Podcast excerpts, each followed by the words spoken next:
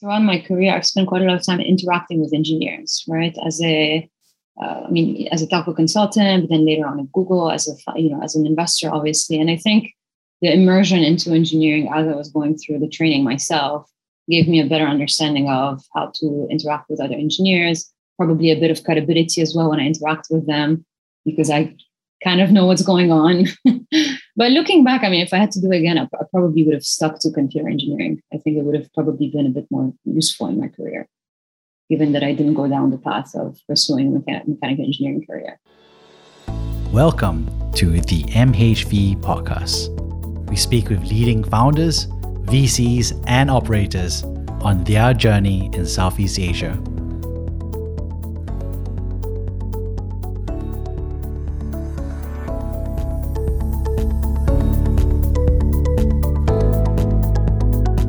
Hi, Michele. Uh, welcome to the MHV podcast. I'm glad to have you on the show. Hey, Jeremy. How are you?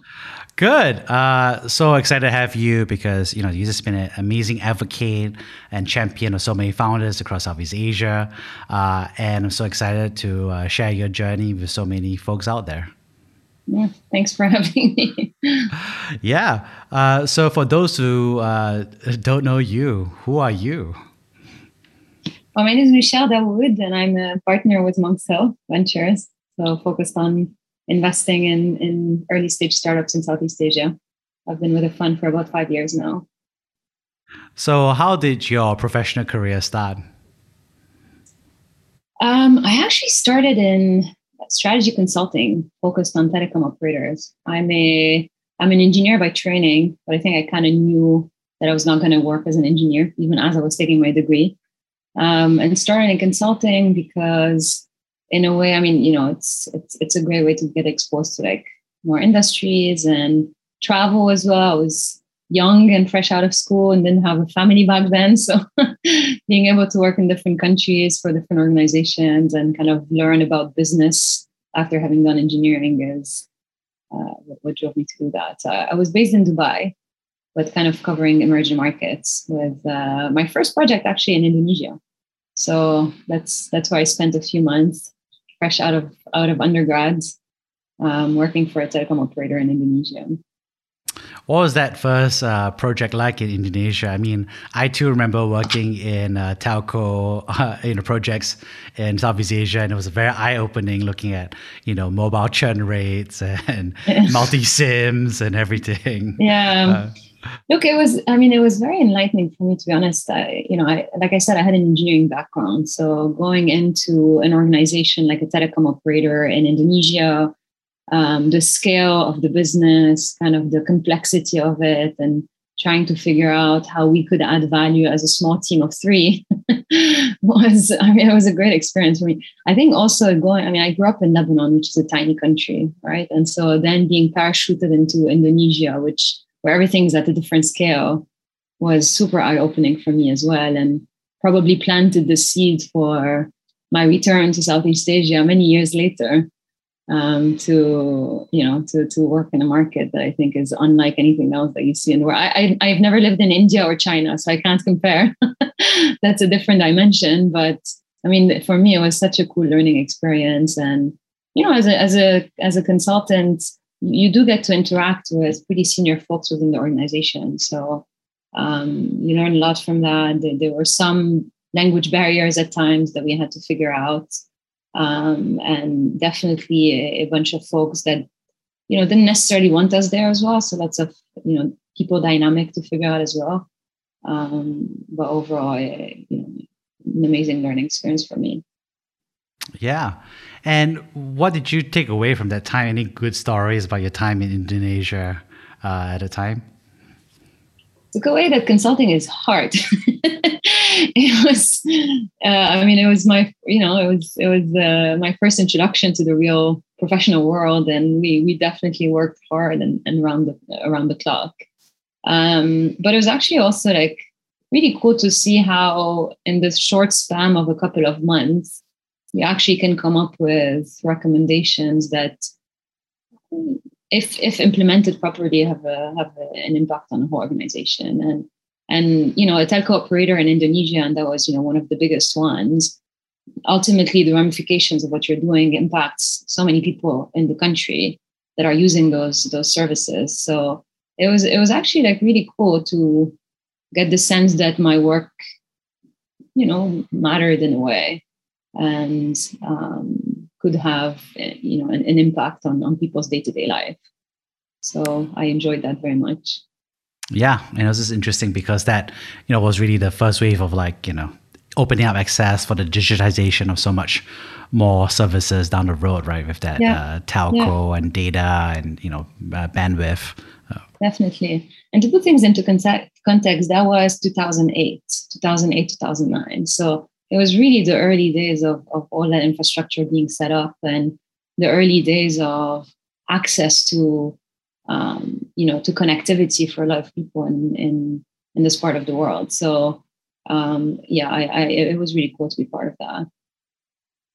Yeah, amazing. And you know, then on, you know, you went on to do more projects and so so forth. Could you share more what happened after that? Yeah, so I mean, the, you know, consulting the whole premise is you do a few months uh, at a time in different projects. So I ended up spending quite a long time in different parts of the Middle East, but also in Africa. So I had a project in Sudan where I spent time in Khartoum um, which was, you know, even from a personal level, such a cool experience as a woman to be working there.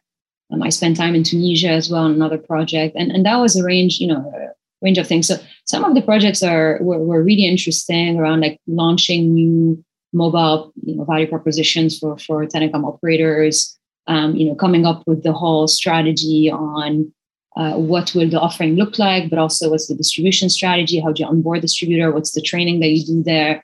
how's the after you know what's the aftercare service that you're going to provide so really the full suite of um, considerations for for a new launch but then other projects as well. I mean again this was 2009 right? So some other pro- some of the other projects were also around okay how do what should we do for the survival of the organization? And how do we think of human capital resizing and treating employees fairly despite the, the circumstances? So those were a bit harsher, I think, from an emotional standpoint to work on, but also, you know, still as important in, in terms of ensuring the overall survival of the organization. And some of those lessons I've actually taken, you know, as well for my current, you know, from, for my time as a VC now, where, uh, you know, you work with startups and they go through ups and downs, and there are instances where you have to make tough calls. And I think it's our role as well as board members and investors to help the entrepreneurs make those tough calls and ultimately trying to be fair with the people because you are dealing with people's lives but still keeping an eye on the overall outcome which is well the organization has to survive if not then the overall impact on everyone working for the company and the customers right is going to be way more uh, you know way more important so different kind of projects which i think was again like in terms of like your exposure to the business world as someone who was a few years out of out of undergrad, I think for me that was really really insightful. Oh, well, I mean, it, it, it's a transition there, right? So I guess we're kind of doubling back there, but you know, I guess why did you study mechanical engineering in that in that scenario? Yeah. Look, I you know, looking back, I, I'm glad I did. I think engineering in general gives you a kind of a good you know set of critical thinking skills and some base to to use in, in whatever context and so for me, the decision was okay, well, I'm actually like pretty good at science and math. Engineering is one of those degrees that keeps the door open to different careers. Why not? and uh, and you know, I, I could have. I actually started as a computer engineer, and then I switched to mechanical engineer because I thought the third year project that we had, which was over the whole year, was more interesting. We had to build kind of little cars and then race as as against different teams. So I thought that was cool. That was the extent of my thought process when it came to switching from computer engineering to mechanical engineering. So it's I've always known I didn't want to work as an engineer. It was more to get the base for whatever I, I would do next. And actually switching from engineering to consulting is, is a decently common path, right? Where consultants actually do hire quite a few engineering grads. Um, and then you learn the business crooks on, on the job, I guess. Yeah, and I think it's interesting, right? Because you've managed to kind of like weave both of those experiences together, right? I mean, I mean, technology uh, is really a focus above those dynamics, above the you know engineering, you know, yeah, foundations as well as the business yeah. side as well. Um, yeah, and that's a good point. I mean, ultimately, throughout my career, I've spent quite a lot of time interacting with engineers, right? As a uh, I mean, as a telco consultant, but then later on at Google as a you know as an investor, obviously. And I think the immersion into engineering as I was going through the training myself gave me a better understanding of how to interact with other engineers, probably a bit of credibility as well when I interact with them, because I kind of know what's going on. but looking back, I mean, if I had to do it again, I, probably would have stuck to computer engineering. I think it would have probably been a bit more useful in my career, given that I didn't go down the path of pursuing a mechanical engineering career you started transition into technology, right? You know, you had yeah. Google and you know Turo. Could you talk about that transition into uh, you know technology? Yeah, yeah. Uh, I mean, look, it, it's always been something that I wanted to do. I think, and and also I, you'll hear that from a lot of consultants. After a while, you kind of be, want to be part of the implementation, right? Like you want to be on the side of the table where you're actually part of the company that you're providing recommendations for. And uh, tech, I mean, part of it happens accidentally, part of it happens deliberately. I think I was always interested in, in that industry, but I also had a former colleague that had transitioned to Google and, and kept on saying amazing things about working for the company. And so then, then th- that's about how the transition happened. It's a, a bit of it was opportunistic. Um, and I actually moved to London. So I started covering um, Europe and, and North Africa and the Middle East as a region. Uh, and again, like an, another great life experience for me. I had never lived in Europe. It was my first actually time in a developed market per se, although I was still covering kind of North Africa and Middle East as a market. And I started doing, uh, you know, I was in a, in the new products and services team, so looking at display advertising platforms and a bunch of the new platforms that we had acquired, and, and thinking through the implementation into Google, but also setting kind of performance management tools and you know, helping with the business plan and, and setting the sales targets for the sales team. So I guess a lot of the the things I had been doing as a consultant, but now really for the company I was working for. Um, I, yeah, I, I, really love my time there. Actually, uh, I, I, I didn't spend that long at Google. I spent a little over a year. I thought I would spend longer, but then business school happened. Um, but but it was you know just overall like a very it's a great culture. I mean, it tells you a lot about what a big, like what a successful big tech company should look like, right? At the core, a lot of, you know, the companies manage to keep a sense of innovation and a sense of um, personal initiative from different employees, despite the scale that it has. And I think that's actually very telling of how do you keep a culture of innovation within a firm. Um, it, you know, it, we still, I think we had a, a few, maybe like 10, 20,000 employees at the time. So it wasn't yet the scale that it has today, but still a big company, right? And uh, yeah, it was a very different perspective for me. And it's such a large company, you decided to go smaller and smaller, right? Or younger yeah. and younger, or faster and faster um, and you landed at you know Udemy, right? Uh, so tell us more yeah. about what was it like, you know, at Udemy and what yeah. scale it was and what you were doing there. Yeah, yeah. No, and, and that was exactly kind of the, the reason for me leaving Google and actually going to do my MBA. I wasn't sold on doing an MBA per se. And actually, I only applied to to Stanford. And, and the reason why I did that was because I wanted the access to Silicon Valley and entrepreneurship and you know the startup scene there. And for me it was my ticket to get there. And so it, already my decision to go do an mba was based on kind of my intention to start working with, with startups. And even throughout my time there i started getting involved with startups. Uh, you know i advised a few i, I you know entered a few startup competitions and uh, get got a flavor for it and then upon graduation, I was very clear, you know, I wanted to stay in San Francisco, in, in you know, San Francisco, the Bay Area more broadly speaking. Uh, I wanted to really be immersed in the Silicon Valley uh, environment. And I was looking for a company that had a social mission I can align with as well. So I, I wanted a for profit company, to be clear, but I did want something where I could align with the vision and, and where the impact of, of you know the company was trying to do was would speak to me. And I came across Udemy again. It, it was a very small company back then. I you know I think it, it was a small company back then. Um, I, I, hadn't really. I mean, I had heard of it through a friend of mine from my consulting days who had recently joined them. Um, and as I started speaking to them, I actually realized there were a few alums from my university as well that worked there and just the caliber of the people was outstanding. And even the founder, I mean, the founder's story just really resonated with me. It was, you know, the, the founding team of Udemy, not a lot of people know that, but they're actually Turkish uh, people. And the founder himself grew up in a small village, middle of nowhere in Turkey. And his parents were teachers, and he got access to a computer. And through the access to the computer, he actually taught himself math and participated in a math competition and actually won a scholarship to move to Ankara and, and study there. So he firsthand experienced what the impact of technology had on his life and what the impact of access to education had on his life. And because of that, he kind of built that platform, Udemy, which uses technology to democratize access to education and really enable people to or yearn for another life, right? Like, like basically build another life for themselves through technology and through education and that for me was very compelling uh, of a purpose. And i that's that's why i decided to join udemy as a company. I was considering joining as the head of marketing for doordash back then which was i think 10 people. So looking back i'm not sure that was the best financial decision i made but definitely an amazing experience though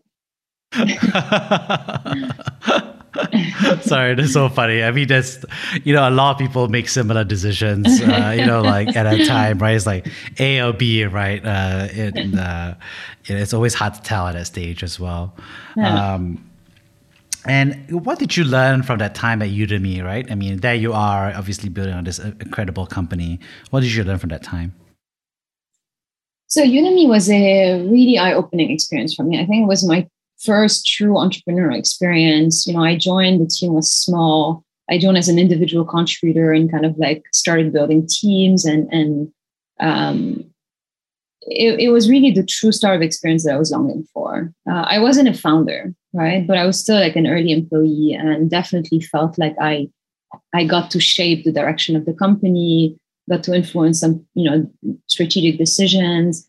Um, and it's a very rewarding feeling um, I also was managing people for the first time and, and managing like pretty large teams. And I think, you know, I, I actually got to experience a lot of the kind of textbook MBA experiences around like people dynamics and people issues and, and management and how do you keep people motivated? How do you manage people that are way older than you? Like how do you deal with all of that? Right. And and at the core, that's what a company is, right? It's a set of people and a set of people dynamics. And the better you are at managing and dealing with those, the better you are at building a successful organization, which then ends up, you know, succeeding as a company overall. Um, so yeah, I mean, there's a lot of things that we did wrong. There's a lot of things that I think we did quite well. Um, and looking back, it was one of the most formative experiences for me professionally um, just because of the speed at which things move and, and the impact that a decision has on the complete trajectory of a, of a company. One interesting part, obviously, is that you know you, you, make decisions along the way about what it means to be a leader, to be a manager. Were there any interesting experiences along the way that you learned about yourself as a leader or manager from that experience? Yeah i mean it's look i think you know I, I, think you learn what kind of leader you want to be as you have as you're exposed to more and more of those decisions and, and over time. I don't think i came into the company as the leader that i am today and, and i think i probably won't be the same leader that i am today if you ask me again in five or ten years. Um, like I mentioned, I joined as an individual contributor, and then I was actually asked to then manage my peers who had onboarded me. And some some of them were not happy. You can imagine they were not happy with that, right? And so it, it's quite challenging. I mean, it's a how do I build it? How do I earn their trust? Right? Like, how do I convince them that I actually have something to bring, knowing that I've never managed people before? And this is like purely a leap of faith from my boss, right? And it, it's, uh, I think like it, it's, I mean, it's gonna sound cliche, but it goes back to like authenticity and, and, and dealing with people in, in a way that's authentic and, and is representative of who you are. It's kind of acknowledging the challenges and acknowledging what in the situation may not be optimal for for you know the person you're managing but then also kind of getting buy-in into what's the broader vision here. Like why are we doing this right? Like how is that actually supporting the overall purpose of the organization and ultimately of the end user? And and udemy was a bit um, you know was a bit unique. And there's a lot of companies like that but the mission was really critical to what drove people, right? It was self-selection in terms of um, who was working for Udemy, where the motivation was really driven by the, the impact on the end user. And so bringing those conversations back to how are we improving, you know, how are we extending our impacts um, was was always helpful. Um, yeah, and then I mean, I you know the, the there's been a lot of talk about like vulnerability and showing vulnerability as a leader. I think it's a topic that's been exhausted, but it, it's it, it couldn't be more true, right? Like acknowledging some of your own shortcoming, kind of showing up as um, someone who's genuinely trying to make a difference and someone who's genuinely trying to to help them as a, as an individual. Um, I think also helps. Um, yeah. I mean, there, there's a lot that we can unpack in there, but ultimately, I think it, it taught me that as a leader, I mean, it, it, it only gets rewarding if it's true to who you are and if I'm treating, you know, people in the organization the way I would want to be treated as well. Interesting.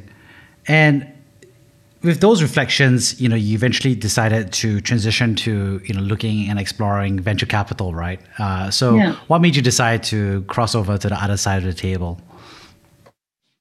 Yeah, I, I think. Look, I, my decision was primarily driven actually by a desire to move to Asia.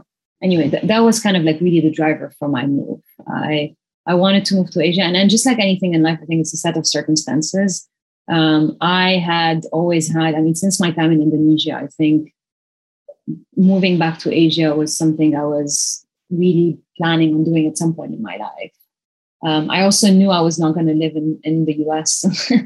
you know, I, I, grew up in emerging markets. I think tech in emerging markets has a very different application than in developed economies. So, you know, from a geography standpoint, I knew I wanted to go back to Asia. I think the scale of things, the timing of you know transitioning to the, the startup ecosystem in, in Southeast Asia was very appealing to me. And then at the time, my husband was actually considering uh, two job offers, one in, in San Francisco and one back in Hong Kong. So we're like, okay, let's let's actually make the move. It's now or never. I mean, that's something I've always wanted to do. And then then this is where I started trying to like get to know the startup ecosystem more. And I knew I wanted to stay within the startup ecosystem. I wasn't necessarily set on switching over to VC. And as I started talking to more people, I actually got introduced to Peng and Kuo-Yi, um, so the you know the founding partners of Monk's Hill Ventures, and started chatting with them, initially picking their brain on the ecosystem and trying to get a better sense of what was going on, what were the interesting uh, opportunities, and gradually, as I was speaking to them, started to realize, wow, like actually switching to VC would be such a cool experience. It would give me kind of an overview of, I mean, it, you know, I was new to the region, so VC actually would give me access to the whole region, right? And and you know learn what startups were were you know what were the startups that were actually emerging in the in the space, or the industries that were interesting. Um, leverage some of our experience, kind of running a, a company in in the U.S. to support a, a nascent ecosystem, right? And you know, I, I go back. I mean, overall, ultimately the impact is quite important for me and it, it seemed to me like it was an amazing platform to kind of expand my impact and actually like help entrepreneurs that themselves were pursuing like super interesting missions. And that was really the driving factor for my transition. Amazing. And uh, I'm so curious. What was it like crossing over to the other side from your perspective? I mean, was, what was that shift like from your perspective? Because I mean, lots of yeah. people ask, right? You know. Look, it's it's definitely a transition, right? Like there's so many things that are different as an operator and versus as an investor. First of all, this the timing, like time has a different notion, right? Like when you're an operator or running a startup, you, your I mean your impact is measured day to day, right? Like hour to hour in a sense. Like you have like weekly goals and like monthly goals and quarterly goals, and you really see the impact of what you're doing. And those little steps along the way are really important in the direction of the company. As an investor, when you're making an investment decision, you have to take into account like the shifts in the macro, you know, the macroeconomic uh, uh, environment, and you're making decision for like five, ten years down the line, right? Like where do you think things are going to be? And how do you back the right you know company the right team um, with all of that in mind? And the reality is i mean you, you know you have early signs of how the company is doing but you really don't really know how you're doing as an investor until like way later in the cycle. And that's a completely different frame of mind. So that was the first one. The second one is just how granular you have to go. And and that's i think one of the even you know having having hired a bunch of people uh, from an operating background, I think it's one of the toughest transitions to do, going from an operator uh, into an investor. As an operator, your your natural inclination is to want to really go into the details of the business and understand every little thing of what's going on, so you can influence it. Right? It's it's very important to go nitty gritty into the details. As an investor, it's actually not useful to do that. For the investment decision, you end up wasting the entrepreneur's time. I think it's, you know, it's, it's very important to understand like what are the things that I need to, to know to make a good investment decision and what are the things that I'm actually curious about but are not actually going to help me make an investment decision. And how do I prioritize and how do I let go and be okay having some areas that are a little less clear to me because they're not as, as important from an investment standpoint. And then secondly, of, of, of course, after you've invested and you're sitting on the board and supporting an entrepreneur, it's also being okay being that coach and kind of being that thought partner and supporting them in making their decisions again without going into the nitty gritty of understanding every aspect of the business because it would not be useful. You're wasting their time. You'd be micromanaging. That's not what a successful investor does. And so that transition is i think something that's uh, an interesting uh, change in, in perception and, natural inclination that you have to do over time. Um, yeah, but but I mean, overall, it's it's such a you know, I mean, it's such a cool experience. You you know, as an investor, you end up working with companies or so, you know solving very different problems in very different markets. You have kind of that bird eye view of the whole ecosystem um, it's it's you, you're looking at a different scale, right? Versus like being very heads down on one company, one set of problems, one set of competitors. So it's it's just a very different perspective. One interesting thing is that there's a lot of uh, you know trade-offs as a result, right? Which is you know, like you said, you know, um, transition of being a founder who's now an investor side uh, there's also, I think, benefits, I guess, hopefully, uh, from yeah. being a founder who's now an investor. What benefits would you say those are uh, from being a founder who's now on yeah. the investor yeah. side of the table? Look, I think, you know, I always say there's no one path to becoming a successful entrepreneur. And there is successful entrepreneurs from, from all walks of life. And I think that's true of being an investor as well. Like you have examples of successful investors that have come from different paths of life. That, that said, I do think that when you do early stage investing, having been a founder or an operator at, at a, you know at a startup is definitely helpful. It uh, it gives you some.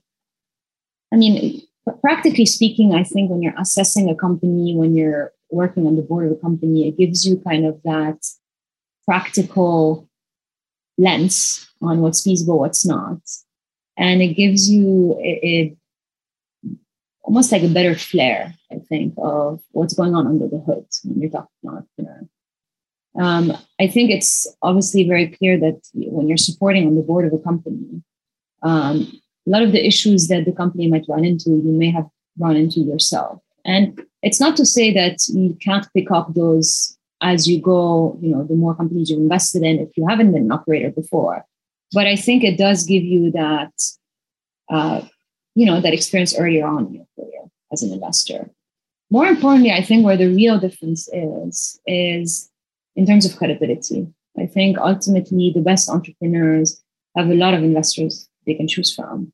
And they want, you know, more often than not, they want to have on their board someone who's been in their shoes before because they, you know, rightly or wrongly assume that that person will have a better sense of what's going on and will be able to better support. And at the core, it's about founder empathy, right? It's about truly being able to build that connection with the founder because you genuinely know what they're going through and being able to support along the way, again, because you've been in their shoes before. Um, so yeah, I, I, think particularly for early stage investing, I think as you start going into growth investing, it's less relevant, but particularly for early stage investing, it's, it's really helpful. The one thing I would add is, I think what's particularly helpful is to have been part of the growth story of a company.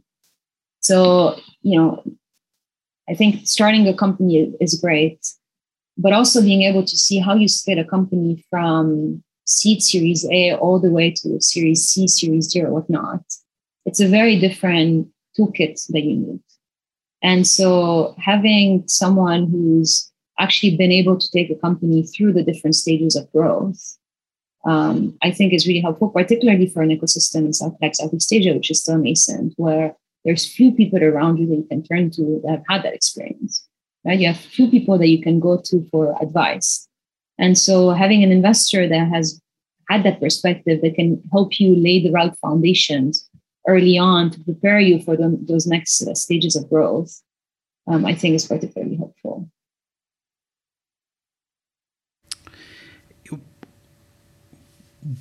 What advice would you give for you know founders who are thinking about you know fundraising and thinking about picking the right investor? Uh, because you know it's such a tough one, right? I mean, there's so many investors. There's former founders who are yeah. now investors. There are investors who are now investors. Uh, yeah, you know, yeah, there's capital running around. How would you know? What advice would you, frankly, give them to think about, you know, in picking someone? You know. Yeah, look. When it comes to fundraising, I think there's a few practical elements uh, of planning your fundraising uh, in an effective way, and then there's people element of of choosing the investor. Practically speaking, first advice is start planning early, right, for funding. Don't don't wait till the last minute. Don't wait till you're running out of cash. Not only because the fundraising um, process itself is going to take some time, but also because way before that, you need to know what you want to look like for the next stage of fundraising, right? So start being clear as to what are the milestones you want to hit, how do you get there, and how do you start fundraising early. Um, you know, there's all that we can go into in terms of like what makes a good fundraising conversation how do you present your company um, how do you basically um, share you know share authentically where the company is at in a way that's compelling to investors so that they want to actually buy into your vision but also where you're actually being authentic and genuine about the challenges that you're experiencing because you actually want someone on your board who knows that first of all who's okay with that and who's willing to support right and help you with your challenges so that's a, a whole, you know, whole whole discussion we can have on that. At the core, when it comes to choosing your investor, there's some you know elements that you can look for, like a checkbox that you can look for, right? Like, do you want a fund that has a better brand, right, which helps you when you're going to announce your funding, you know, show be associated with a brand, and then like hopefully help with recruiting, and then your next rounds of, of funding as well. Um, do you want a fund that has maybe worked with companies in your in, in your industry or with, with adjacencies or can actually like or, or in similar companies within a different geography that can build bring some of that uh, expertise and learning back to your company but at the core it's really about the individual partner right like you're going to have a partner on your board and yes you're going to have access to the rest of the partnership but really, the interaction is going to be primarily with that one. I mean, in our case, we have two partners on the board and we have an associate. So it, it depends on the fund, but really understand who is it that you're going to have on your board? How bought into your vision are they? Right? Like, do they genuinely get excited about what you're trying to do? Are they going to be gung ho about you know, pushing you and and and uh, supporting you in, in achieving that vision. And how do they deal with uh, how do they deal with founders when things are not going that well, right? Because I think uh, you know it's easy for any fund and any partner to get excited about a company that's doing really well. But you're going to have ups and downs as a, as a founder, right? Like, how are they going to deal with you when maybe things are not looking as bright or there's an external circumstance like COVID that is completely unforeseen and is actually like changing the direction of your company? And so, you know, it's very important to have that, first of all, like that personal affinity with the person you're talking to. Like, do you feel like you can be genuine and authentic open up about your challenges? Do you feel like they're supportive? Do you think that they have the right toolkit and the right connections to help with that? But also spend quite a lot of time talking to uh, founders they've invested in. Those are actually the people who are going to give you the best window into what it's like to work with with this fund and this partner. How you know what have been their individual experience in terms of like practically speaking, what kind of support have they have they received, and what has happened when, for some of them, you know things haven't gone as well and then make your decision based on that. You've yeah. been an operator that has been in the trenches, right? Building, scaling, uh, and you know how hard it is to build yeah. and yeah. scale companies. And now you've been on the other side at a board, working with founders, believing and growing. So you know, and you've done that with multiple iterations. So now that you've done all of that, what would you say? I think have you taken away and say like this? This is the core of what you want to bring in that interaction. You know, rain or shine. yeah. Look, there's a few sets of characteristics of who I am as a person, right? Like my background, like my work experience, uh, my studies, all of that. And then there's a set of who I am as an individual. And then there's also the platform that I have access to, right? Like I am part of Monk's Hill as a fund, like I have access to Monk's Hill as a platform and, and what of what that can bring. I think if you go back to like, okay, my personal experiences, I think I've had the the chance of working in different continents and different markets. And I've had the chance of seeing how things are done at different phases as well of, of the uh, growth of a company. I've been part of very early stage companies. I've been part of like, very large tech companies and anything in between. And I think that usually is a good perspective to bring, uh, kind of knowing where you start off from and where you want to end up. Um, I, I, think the fact that I've spent time in different markets means that I can also, you know, I have the chance of having networks in those markets and, and experts and advisors that I can tap into as well. And that is usually quite useful, particularly for a founder in Southeast Asia that may not have that access. Um, you know, I I've had my own set of like, you know, experiences with like BD and marketing and strategy and operations and whatnot that I can bring to the table. But I think at the core, it's um, I like to think that I, I you know, I, I, I, invest in businesses that I'm genuinely excited about. And I think I've mentioned it before. I think tech in emerging markets has such an incredible value creation potential. And so I genuinely get excited about the founders that I work with and what they're trying to achieve. And I think having that kind of sidekick as a founder can be helpful, right? Like I, as a person, I tend to be like a pretty positive person and I kind of like see the best in situations. And I think that can be helpful as well, uh, especially if the founder is going through some hardship or whatnot. Um, I also am a true, like I, am very focused on as a person and, and, you know, with my friends and whatnot, I'm very focused on kind of like mindfulness and responsible leadership and mental health and I try to make sure that when I, you know, work with founders, that's always in the back of my mind. Like, do they need support as a person, right? As an individual before before being a founder, right? Like, how is the individual behind that, you know, that that founder doing, and how is, you know, what can I do as a as an investor to help with that? So, um, I try to bring a little bit of that, you know, my my interest in that field into who I am as an investor.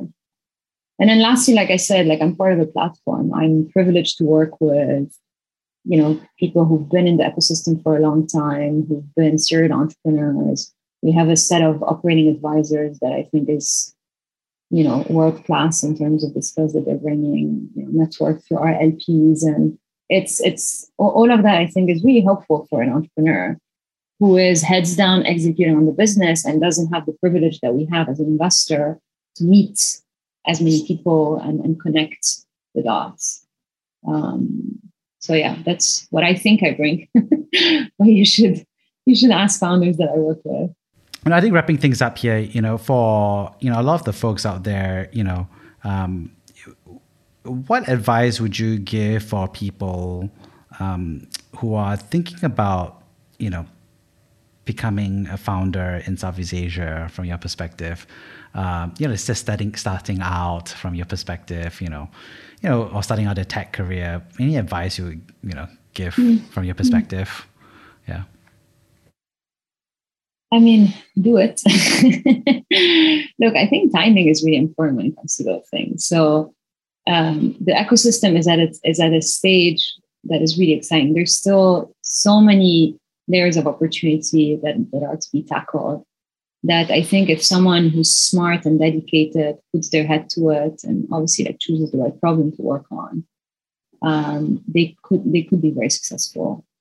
Um, so I would say it's always hard to make the plunge, right? Especially if you're in a comfy job and, and you're kind of giving up something to to start from scratch. But I mean, it's it could be such a rewarding, such a successful experience. Um, I think don't underestimate how tough it can be I think sometimes people, and you need a little bit of that, that naive perspective as well to be an entrepreneur, right? Like, you know, maybe like ignoring purposefully all of the hardship that, that's in front of you. But I would say like come come prepared and aware of the fact that there's definitely going to be some very challenging things you're going to have to deal with as a founder. No matter how, yeah, I mean, there, there's not a single story of a founder that hasn't had very, very deep lows as well to deal with. Um, and surround yourself with the right people, I think is probably like the most important thing you can do. I think is it starts with self self awareness, right? Like knowing as an individual who you are, what you bring to your table, what your blind spots are. And it, it's, you know, after self awareness, there's a, an element of humility that you need to have as a founder, like being, being humble enough to acknowledge some of those shortcomings so that you can actually surround yourself with people who complement you. Um, there's tons of literature on that and tons of tools that can help you do that. But at the core, it comes from a place of self awareness and humility, like the desire to actually surround yourself with people that are smarter than who you are and complement you in a way um, that is going to be useful as you scale your business. Um, yeah, that's I think that's the core of it. Awesome.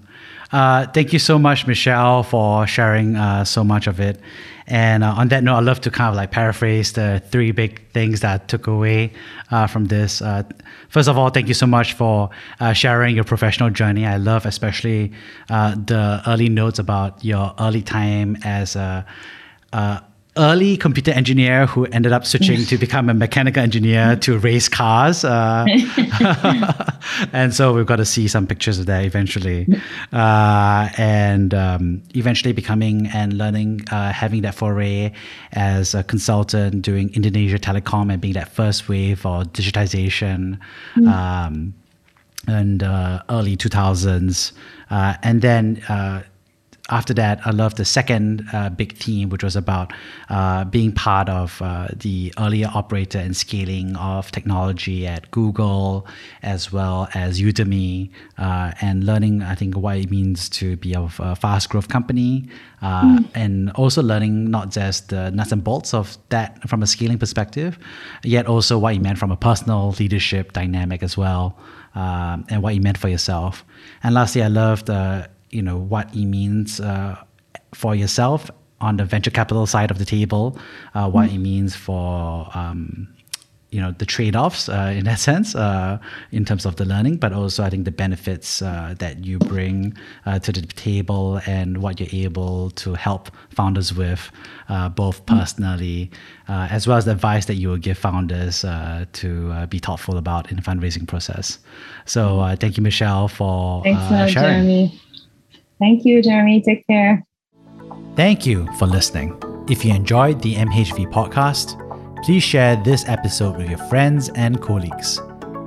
Go to www.monkshill.com for more founders' journeys, company building advice, and insights into regional tech trends.